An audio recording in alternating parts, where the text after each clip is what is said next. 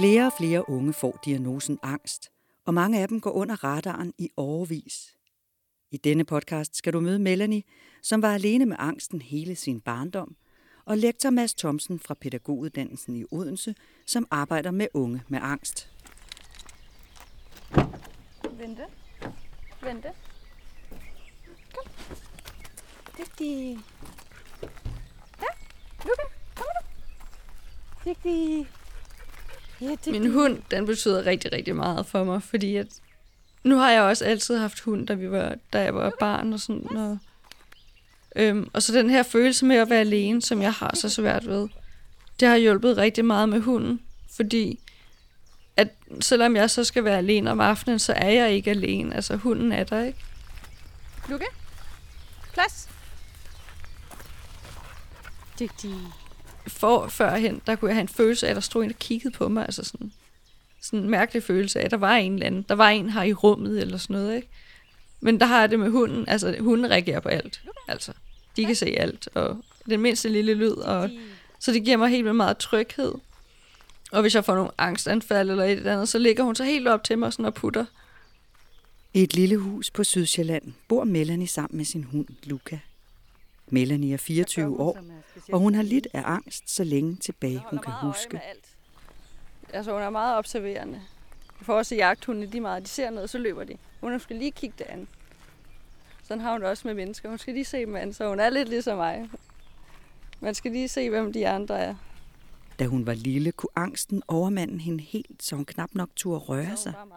Men hun sagde det aldrig til nogen. Plads! Plads!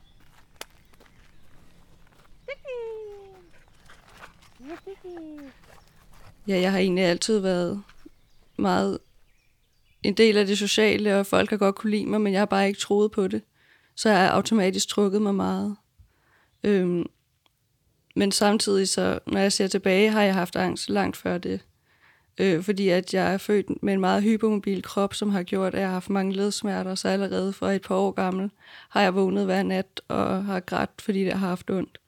Og der så jeg, forestillede jeg mig ting i mørket og det hele, så jeg har gemt mig under dynen, lige siden jeg var et par år gammel, og det gjorde jeg også, da jeg var teenager, og der har det hele været meget, altså jeg lå med koldt sved hver aften, og gemte mig under dynen og lige munden ud for at trække vejret, så... Hvad forestillede du dig? At der var alt muligt inden for mit værelse, og de ville komme ind og røre ved mig og alt muligt, eller sådan, de ville, det ved jeg ikke, gøre mig fortræde, eller jeg ved det ikke. Jeg turde i hvert fald ikke at tage hovedet ud fra dynen, eller fødderne, eller noget som helst. Altså, jeg har altid sagt, hvis du har hjertet, hvis du virkelig vil hjælpe mennesker, altså bare det, de kan mærke, du vil hjælpe mennesker, det, det tror jeg, jeg tror det, jeg har ikke belæg for det. Jeg tror i mange procent af min, mine egne sager, at det har været halvfjerds procent af det, der har virket, at jeg har vildt dem. Jeg er taget til Odense for at tale med Mads Thomsen. Han er lektor på pædagoguddannelsen ved University College Lillebælt, og ved siden af driver han sin egen P P R, pædagogisk-psykologisk rådgivning, hvor han arbejder med børn og unge, især unge med angst. Jeg har taget mit interview med Melanie med, så Mads kan høre hendes historie og give nogle bud på, hvordan man som pædagog hjælper en ung som Melanie. Selv, jeg kunne også mærke, at jeg arbejdede også med det her, da jeg var under uddannelse, hvor jeg ikke kunne begreber og fremgang, tilgang, som jeg kan nu, og ikke havde så meget viden om eksempelvis eksponering. Men det med, at jeg, jeg, jeg, jeg ville det bare, jeg ville det bare, og, og så når man langt, ikke der. Plads! Hun hedder Luca, og hun er lige over et år gammel, og det er en Australian Shepherd, som er en hyrdehund. Øhm, og jeg ville have en hund, som havde meget personlighed, og som krævede noget motion, og man kunne lave nogle ting med, og en hund, man kunne træne til alt muligt. Det ville jeg virkelig gerne. Helt konkret, så det første, jeg gør, det er at sørge for at sende signaler til dem om, at jeg er deres ven i nøden. Det vil sige, helt konkret, at jeg ikke bruger... Øh, øh, Jeg bruger ikke sådan en gammeldags forståelse af autoritet. Jeg taler meget øh, ligeværdigt, og det skal ikke forstås sådan øh, flødet eller hippieagtigt. Det er, jeg prøver at tale den unge sprog. Øh, Og så vi bruger meget tid i starten på slet ikke at snakke om problemer. Altså helt konkret, der kan jeg finde på at tage ud og spille pool med dem, eller gøre andet, de har interesser i. Øh, det er sådan et gammelt pædagogisk princip, der hedder det fælles tredje. Øh, så det første, jeg gør, det er at sikre mig, at jeg har en god relation med dem. Så når jeg har fået relation til dem og fået deres tillid, så går vi i gang med, øh, og jeg kalder det at træne det væk, fordi øh, at det skal ikke sammenlignes med en hundetræning, det skal sammenlignes med, at ligesom man kan lære at stå på ski, og ligesom man kan lære at spille guitar, så kan man også lære at få sin angst væk, ligesom man har lært at få den tilfældigt nogle gange, så kan man også aflære den, eller hvad man skal kalde det. Så jeg, jeg ser mig lidt som træneren, øh, der så arbejder med spilleren, og så samarbejder vi om at træne den her angst væk. Nu skal du møde øh, Melanie. Jeg har taget hende med her på computeren i nogle klip, som, øh, som jeg håber, vi kan høre. Ja, altså min far, han forlod min mor, før jeg blev født. Øhm, og så har jeg boet sammen med min mor og en, hendes kæreste en årrække. Øhm, så da jeg går i omkring anden klasse, der følger min mor flytte til Møen øhm, over til en ny kæreste. Og der flytter jeg så over til min mormor og morfar og mor. Fordi så kan jeg fortsætte på den samme skole. Og ja, så kunne de også lige finde ud af, om det fungerede. Og så efter et halvt år, års tid, så flytter jeg så også over. Øhm, og han har også nogle børn, som er der hver anden weekend. Og jeg kommer rigtig godt ud af det med datteren, og vi har det sindssygt godt sammen. Har altid lavet alt sammen. Har virkelig været en god ressource. Men hendes far var, drak rigtig, rigtig meget. Øhm, Og han kunne ikke, altså jeg ved ikke hvorfor, men det var som om han var jaloux eller et eller andet. Han skulle i hvert fald nedgøre mig altid, og ligegyldigt om jeg, og hvis jeg tændte op i brændeovnen, var det forkert. Altså hvis jeg lukkede hunden ud, var det forkert. Hvis jeg ikke lukkede dem ud, så var det også forkert. Altså, og hvis der var noget, der var gået i stykker, så var det i hvert fald mig, der havde gjort det, og han udstillede mig også foran deres venner, og ja, så jeg var bare meget utryg, fordi man aldrig vidste, hvor man havde ham. Så jeg var meget på mit værelse. Hvad kunne han finde på at sige? Øh, at jeg var en luder, eller jeg var grim. Øh, øh, ja. At hvis han var min datter, hvis du var min datter, så havde jeg tævet dig, eller så spiste jeg forkert, eller så spiste jeg ikke nok, eller så lagde jeg ting forkert, eller gjorde ting forkert, eller ah, men det var, det var lige før, det var alt, ikke altså. Det er jo, altså rørende, hvad jeg lige vil sige, det er jo, det er jo virkelig sørgeligt at høre på, og man kan nærmest høre, øh, altså på måden hun fortæller på, øh, hvor, hvor anstrengt og ja, hvor hårdt det har været for hende. Så det første, jeg ville sige til hende, det var ubetinget at bekræfte hende i, at, at det har været frygteligt øh, for dig, og, og det skal du vide, det, det forstår jeg. det, det forstår jeg hundrede procent, og du har ikke fået en fair chance, øh, som så mange andre øh, på det her liv. Øh, men nu skal du høre, øh, jeg ved rigtig meget om, hvordan du kan få et godt liv herfra, og det vil gerne hjælpe dig videre med. Øh, og du har mange år tilbage i dit liv, så, øh, så skal vi samarbejde om det. Jeg tror, at de fleste mennesker ved selvfølgelig godt, at det ikke er godt for udviklingen at blive behandlet sådan, og det medfører lavt selvværd, angst og sådan noget. Men det, der helt konkret sker, det er, at hver gang hjernen oplever en aversion, og, og det vil sige noget ubehageligt, som stedfaren udsætter hende for, det er lige meget, som hun siger, hvad jeg gør, så, er det, så, er det, så får hun en eller anden reprimande, noget nedsættende, altså en aversion, noget ubehageligt. Øhm, og det vil sige, så siger hjernen, den er meget smart, fordi den siger, hov, så skal du undgå de her situationer, der måske kan virke farligt. Det relaterer sig, det er lidt samme, samme princip, man tænker om angst, men du skal undgå den her situation, fordi det er farligt, så derfor så prøver man at gøre noget andet, man prøver på at undgå situationen, man håndterer det på en anden måde, og hvis det så også viser sig at være et nederlag, Øhm, så er der kun et vis antal begrænset trial and error gang med hjernen, den bliver ved, indtil den resignerer, altså den, den giver op. Jeg kunne godt sove en tolv til fjorten timer hver nat. Også fordi, at når jeg prøvede at lave opgaver, for eksempel i skolen, så jeg kunne slet ikke komme i gang. Altså, jeg, jeg blev et stort angstkrampeanfald inde i mig selv, at jeg kunne slet ikke komme i gang med de her opgaver. Øhm, og så lagde jeg mig til at sove, fordi jeg blev så ked af det. Jeg brugte det lidt som sådan en forsvarsmekanisme, når jeg havde meget angst og havde det rigtig dårligt, fordi jeg turde heller ikke så meget at gå ud fra værelset. Øhm, så det var lidt min overlevelsesmåde, det var bare at sove. Så gik jeg i, så gik jeg i skole, og så kom jeg hjem, og så sov jeg. Og så tit fik jeg heller ikke aftensmad, fordi jeg sov bare til næste dag. Og så kørte det sådan. Det er en, en klassisk øh, svær udfordring, øh, særligt også hvis, hvis man snakker depression, øh, det her med, at man lægger sig til at sove, øh, fordi at øh, altså folk, der har en svær depression, eller i hvert fald moderat depression, de sover utrolig meget, eller ligger ned. Det, det, det er den største belønning, de kan få, og der er sådan en ond cirkel, jo mere de ligger ned, jo mere melatonin udskiller hjernen, og den har den sideeffekt, at den forstærker sådan nogle negative tænkninger og sådan noget. Men det man ellers skal med, med sådan en, eller det, det jeg vil gøre i hvert fald, det var at langsomt begynde at, at få hende lidt mere op, så hun ikke sover så meget, fordi hver gang hun sover, så modarbejder det hendes lykkehormoner i hjernen. Der er selvfølgelig en masse ydre omstændigheder, man også skal have ændret på, men hvis vi bare lige isoleret snakker med, med at hjælpe og støtte Melanie øh, i at få det bedre med sig selv, så skal vi først have, have, prøve at ændre den kemiske balance, hun har i hjernen. Og det, gør, og det er først og fremmest ved at få hende mere op, og få, og få hende til at lave nogle aktiviteter, hun godt kan lide. Så vil jeg prøve at spille nogle klip om, hvordan hendes skolelærer, hvordan, hvordan hun havde det i skolen, og hvordan lærerne var. Der kommer lige et par stykker her. Altså i de mindre klasser havde jeg det godt, og jeg var altid rigtig god fagligt og socialt. Havde altid rigtig mange venner, og alle ville være sammen med mig, da jeg var lille. Og så flyttede vi så øh, der til Møen. Og så begynder det bare gradvist at gå dårligere og dårligere. Og jeg, vil ikke lære, jeg vil ikke lære engelsk i skolen, jeg vil hellere lære tysk, fordi jeg vil ned til min farbo. Øhm. Og lærerne, jeg kan godt huske, at så, så snakkede det med min mor, og så kom jeg ned og besøgte min far. Men det var jo ikke det, det handlede om. Altså, det var fordi, jeg ville væk hjemmefra, ikke? Fordi jeg kendte jo ikke engang rigtig min far. Jeg skulle bare virke, ikke? Og så i gymnasiet, der gik det jo så bare endnu dårligere, og jeg turde ikke sige noget til sidst jo. Så jeg fik jo bare, du ved, nul nul i alle mundtlige fag, og sådan, fordi at, at jeg, jeg sagde ikke noget, altså. Jeg brød mig virkelig ikke om det. Fordi at, jeg har altid fået at vide, at ligegyldigt hvad jeg sagde, var det forkert, ikke? Hvad skulle de have gjort?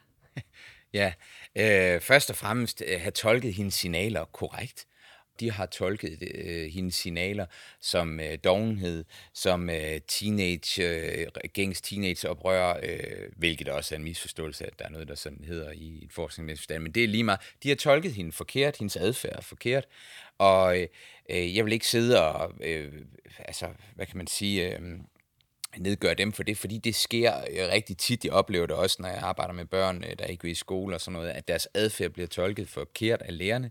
Det, sådan nogle, vi hører også, Melanie har hørt, det, det er nu eller aldrig, eller nu skal du tage dig sammen, og man hører tit sådan, bussen, toget kører nu, så er det op til dig, om du, du vil hoppe på langt. Og det menneskesyn, det, der ligger der implicit, at alle mennesker har et frit valg til at vælge, om man vil have en god udvikling. Der mus. Der mus. Den der. Kom musen hen. Kom musen.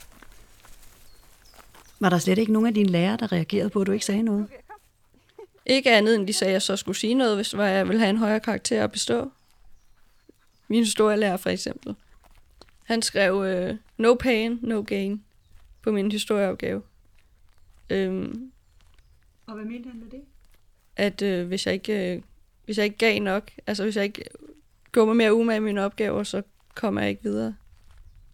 Øhm, og det samme sagde min studievejleder jo, at, øh, at hvis jeg ikke tog mig sammen, så ville jeg ikke bestå. Og der ville, jeg ville ikke have nogen fremtid, og jeg ville ikke kunne blive til noget, og jeg ville ikke kunne komme i nogle uddannelser, og ja. Hele mit liv var jo nærmest tabt der, ikke? Altså, sidder man der som femten-årig gammel, ikke? Og får det at vide. Og føler, at øh, man er helt alene i verden.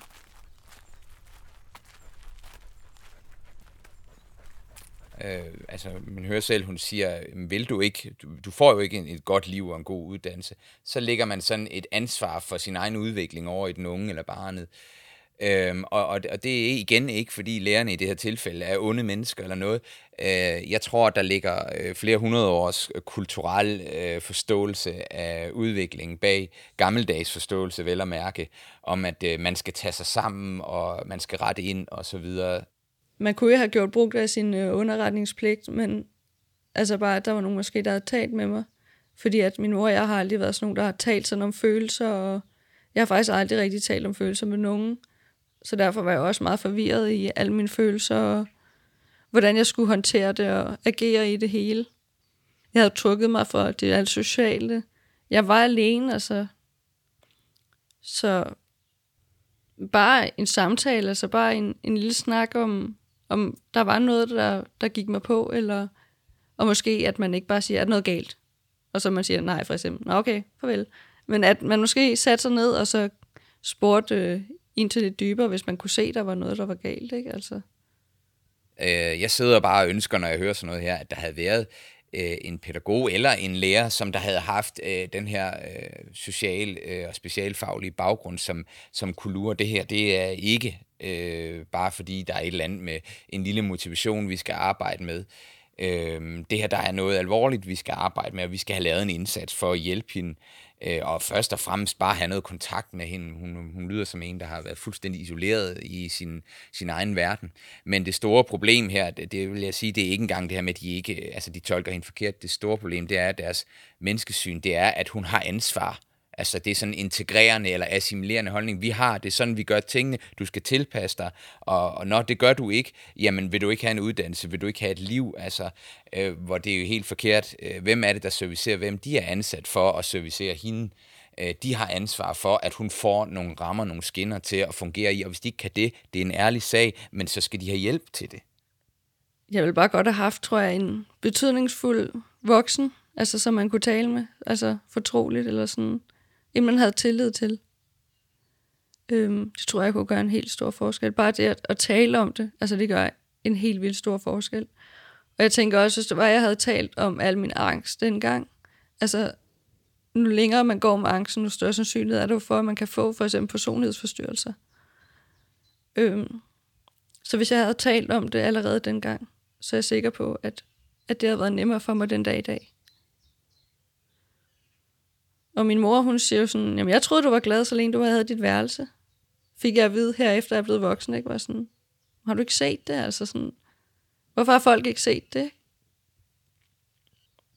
Hvis du kigger på dig selv dengang, hvad, hvad tænker du så var nogle tydelige tegn på, at det hele var galt? Hvad ville du selv reagere på som socialrådgiver, hvis du, hvis du mødte dig selv dengang, du var femten? Øhm, jeg havde meget skriftligt fravær, for der var mange opgaver, jeg ikke afleverede. Så var jeg jo meget flabet, svarede altid læreren igen, altså rakte aldrig hånden op, øh, ja, jeg var jo ikke, altså jeg var der jo bare, jeg var jo ikke med i timerne overhovedet, jeg sad der jo bare. Jamen, der tænker jeg, at altså, der, der er jo rødt flag over det hele. Hun har ikke lyst til at bidrage med det faglige, øh, og hun er flabet ifølge hende selv, øh, og ellers så sidder hun der bare. Altså, øh, når jeg hører det her, øh, så kan jeg, altså, der kan jeg blive meget, må jeg bare sige, der, må, der bliver jeg bare meget forundret over, at der slet ikke er nogen, der har reageret, øh, når, man, når man hører sådan nogle tegn, fordi det, det er jo nærmest per lov, at hun laver ikke sine ting, og så skal hun jo indkalde sig, så er der nogen, der får besked og sådan noget. Øh, det er hun måske også blevet, men der er så åbenbart ikke blevet handlet på det. Det, der undrer mig allermest, når jeg hører, hun fortæller det, hun siger gentagende gange, at der var ikke en voksen, der talte med mig på noget tidspunkt i det her forløb. Øh, jeg, det, det undrer mig, at der har været så mange øh, fag, fagpersoner øh, inden over, inden over hende, øh, og der er ikke nogen, der har øh, sådan et, et kernepædagogisk øh, hjerte eller tænkning, som jo omhandler, at øh, hver gang der er nogen, der har det svært, så er man, man deres ven i nøden. Dygtige.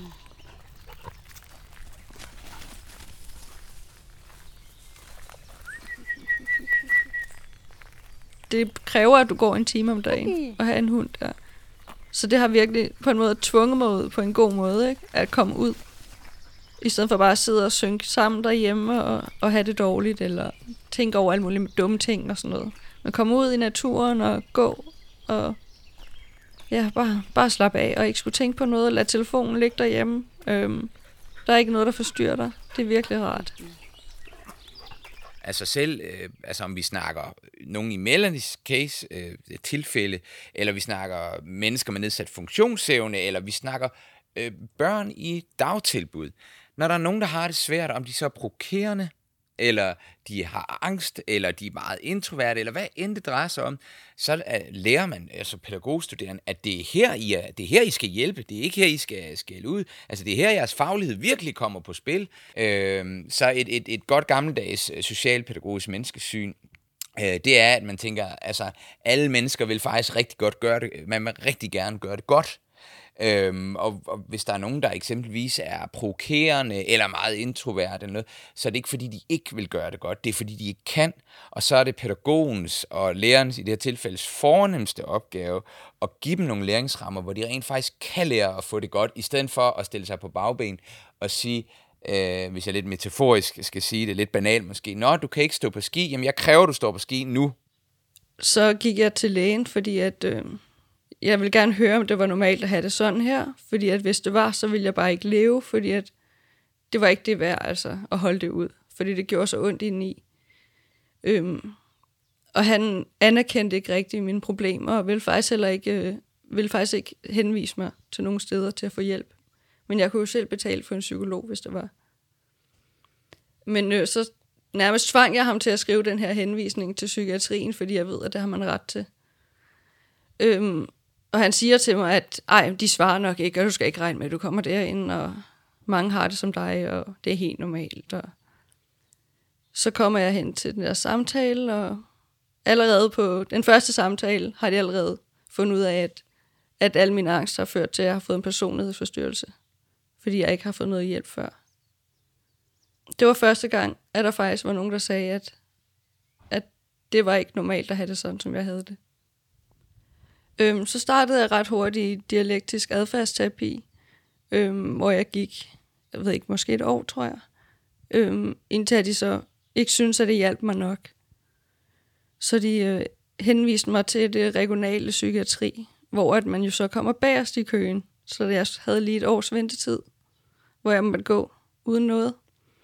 Og den ene psykiatri sagde, at jeg hørte til den anden, og den anden sagde, at jeg hørte til den første, der var ingen, der ville kende svømmer. Så jeg måtte gå lidt der alene, øhm, indtil jeg startede i noget mentaliseringsbaseret terapi, hvor at jeg skal til at slutte nu, som også har hjulpet mig rigtig meget til at få nogle andre perspektiver på. Der mus.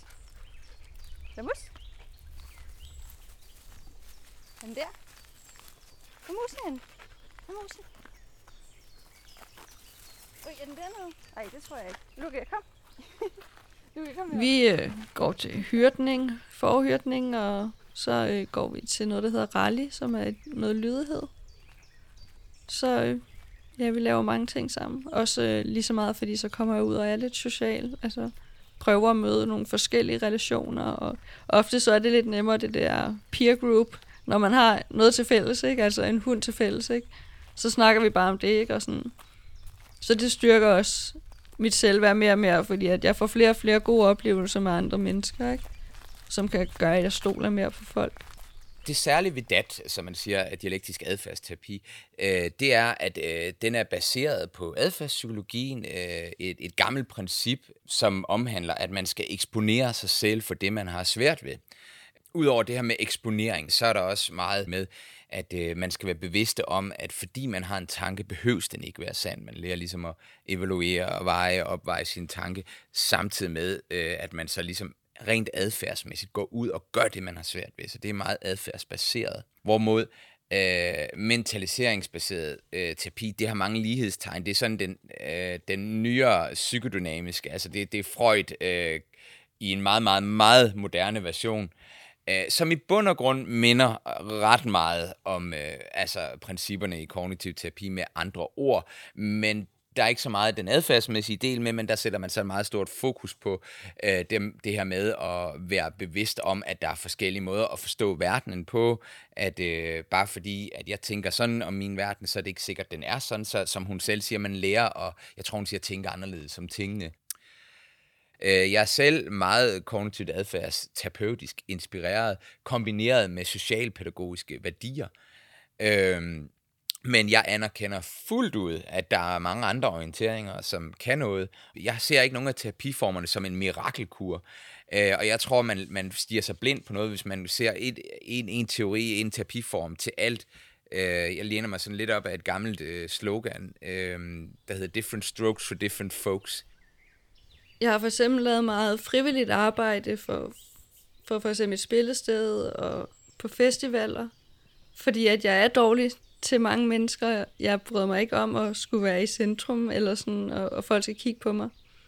Øhm, så jeg startede faktisk som frivillig bartender ude på et spillested for at komme ud med nogle andre mennesker, øhm, for bedre at kunne være i den følelse af at, af, at der er så mange mennesker. Men stadig så stod jeg bag baren, så det var ikke sådan, at jeg var fanget mellem en masse mennesker. Øhm, og på den måde kom jeg i kontakt og kom til at tale med mange mennesker. Og det samme kunne jeg også gøre på gaden, hvis det var, at øh, jeg gik en tur med min hund, så kunne jeg bare lige sige et eller andet til dem, eller god dag, eller spørge dem om et eller andet, fordi at det, det er, jeg har jo været så usikker på at tale med fremmede, ikke? Fordi at, hvordan møder de mig? Får jeg nu bare et møgfald, eller har jeg gjort noget forkert igen? Ikke? Altså, den følelse. Så ja, så har jeg bare talt med en masse folk, og det har hjulpet mig virkelig meget. Og så er jeg blevet bedre til at adskille den der følelse af angst, ikke? Med mine tanker. Hvor før der kunne jeg føle, folk kunne ikke lide mig, men så kan folk ikke lide mig. Hvor nu kan jeg godt få følelsen af, at folk måske ikke kan lide mig, men jeg ved godt, at det er bare en fjollet følelse, jeg har. Sådan er det ikke i virkeligheden. Fremragende. Hvis jeg arbejder med Melanie, så vil jeg for det første, hvis hun fortalte mig, hun havde gjort, sådan det der med at være ude og gjort det, så skulle vi fejre det. Jeg tror meget på positiv forstærkning og anerkendelse øh, af, af når, når der er gået, altså anerkendelse hele vejen igennem, men vi skal fejre det. Altså det er sådan en god pille. Vi skal fejre vores sejre og, og så skabe noget, noget god øh, stemning. Og så når vi har fejret det på den ene eller anden måde, så skal vi så sætte niveauet op, alt efter hvad hun, det er hende, der vurderer det. Det er hende, der siger, godt nu, hvor mange gange skal vi gøre det her? Når du begynder at kede dig, så kan vi sætte niveauet op. Det er også så nemt at aflæse en hund. Om den kan lide dig, eller om den ikke kan lide dig. I dag tør Melanie godt gå ud blandt andre mennesker. Og det er ikke den eneste sejr, hun kan fejre. Hun er lige blevet færdig med sin uddannelse som socialrådgiver. Hun har også allerede fået job. Ja, dengang jeg valgte en uddannelse, der havde jeg det jo rigtig dårligt. Jeg vidste ikke rigtigt, hvem jeg var. Det vidste jeg ikke, og jeg havde ingen interesser, og jeg tænkte, hvad, hvad skal det blive af mig? Og jeg har fået at vide, at jeg bliver jo ejlig sådan noget, og jeg kan ingenting, og det har jeg altid fået at vide, så der er vel ikke noget håb for mig. Men så tænkte jeg, nå, men nu kan jeg da søge ind på socialrådgiverstudiet. Og øh, som en kvote to, øh, jeg har også været i militæret nemlig, øh, så tænkte jeg så, der kan ikke ske noget altså. Nu søger jeg ind, så får jeg et nej, så det var bare det. Men så fik jeg et ja. Nu interesserer jeg mig for, for børn og unge og udvikling generelt. Så jeg ville bare elske, at bare, hvis jeg bare kunne gøre en lille forskel for en person, altså det ville være alt. Hvilken forskel kunne du så gøre? Øhm, jeg vil gerne have, at øh, flere unge og børn fik deres stemme hørt. Altså, at de også fik indflydelse i deres eget liv egentlig, ikke? Altså, fordi der er mange, der, der ikke fortæller, hvordan de har det. Ikke?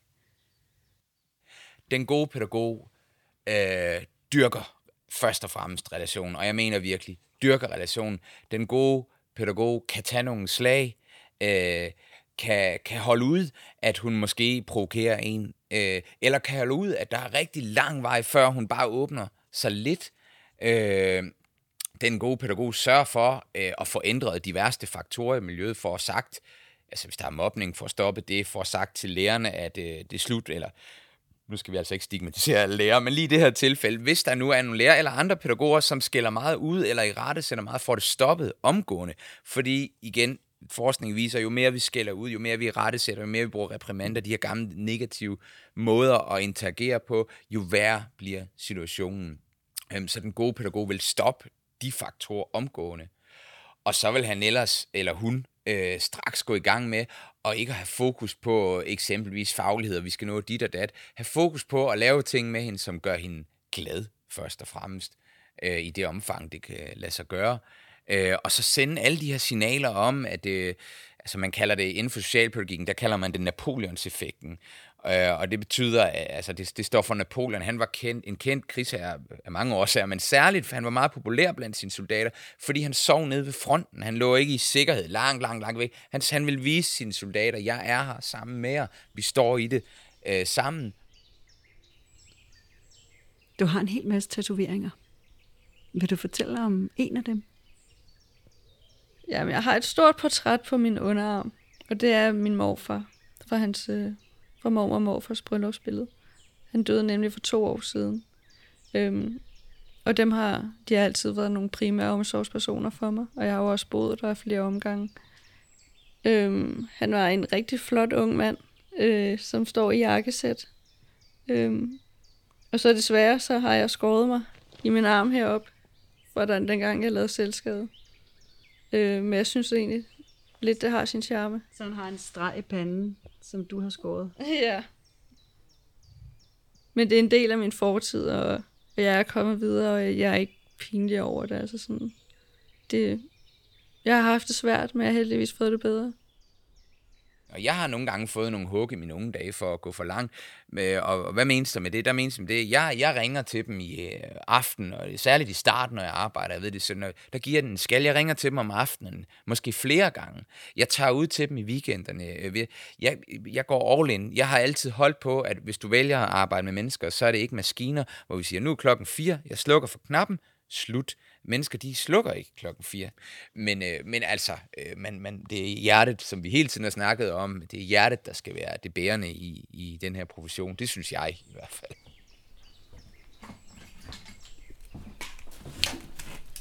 Luca! Hej! Skal vi ud og gå? Ja. Yeah. Så.